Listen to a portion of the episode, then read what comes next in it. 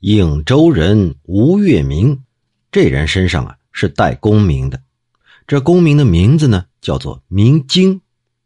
这您可能有点陌生了，这就牵扯到我们国家的科举制度。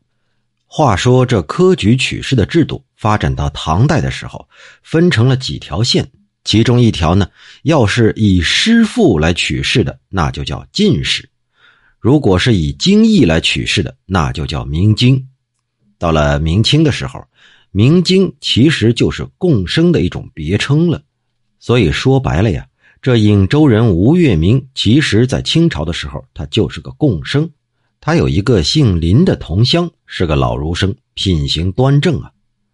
这林老先生曾经借住在一所庙里头读书，这庙还挺宽敞，在这庙里头租住的人也挺多的。林老先生性情孤僻，和庙里的其他人是一概不来往啊。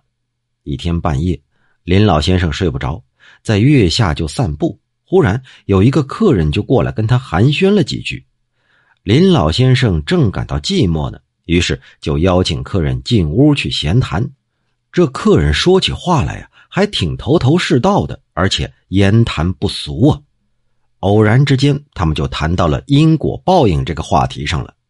林老先生就说：“圣贤做善事，那都是无所求而做成的。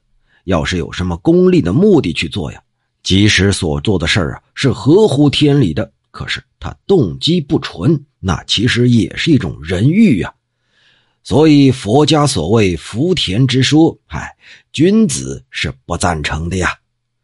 那客人就说了：“啊，先生的这种说法，纯粹是读书人的看法，用来要求自己还行，可用来要求别人那就行不通了。用来要求君子可以，用来要求普天下的人，则是断然行不通的。圣人设置教化措施，无非是要人做善事而已。”如果是有些人呢不能做善事，那就要想方设法的引导他去做；如果有些人是不肯做善事，那就要想办法鞭策他去做。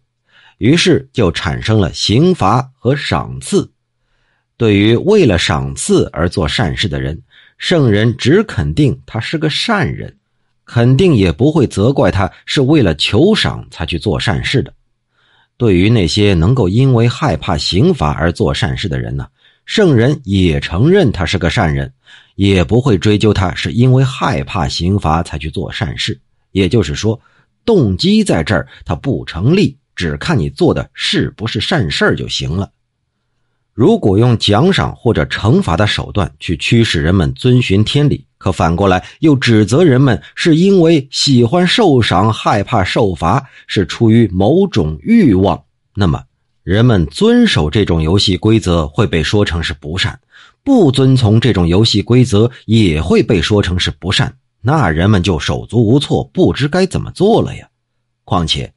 既然把喜欢受赏、害怕刑罚这种行为称作为人欲，而又要偏偏用这种手段，那人们就会说圣人实际上是在钓鱼执法呀？有这个道理吗？因为普天之下大智大慧的人少啊，还是凡人多，所以呀，圣人想出赏罚的这种办法，其实是为中等以下的人设置的。佛家的因果论也是为中下等人设立的。佛家、儒家的宗旨虽然不同，但是在教人为善这点上，意思是完全一致的。先生用董仲舒的谋利济公的观点来批驳佛家的因果理论，难道是要连圣人的行赏主张一起批驳吗？先生可能是看到了一些现象，比如说僧人诱使人去布施钱财。说施舍了就是行善，可以得福；不施舍就是不行善。那些没什么知识的老百姓啊，持斋烧香，说这是行善，可以得福；不这么做就是不行善，那就必定有罪。从这种现象就误以为佛家的因果理论完全是在欺惑民众，这个呀也有失偏颇呀。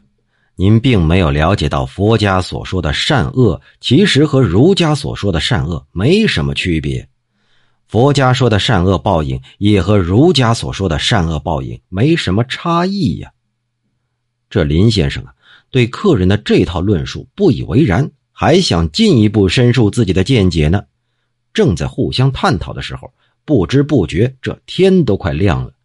客人起身想走，这林先生是执意挽留。客人忽然挺直不动了。林先生仔细一看，嗨，这哪是个活人呢？原来只是庙里的一尊泥塑的判官。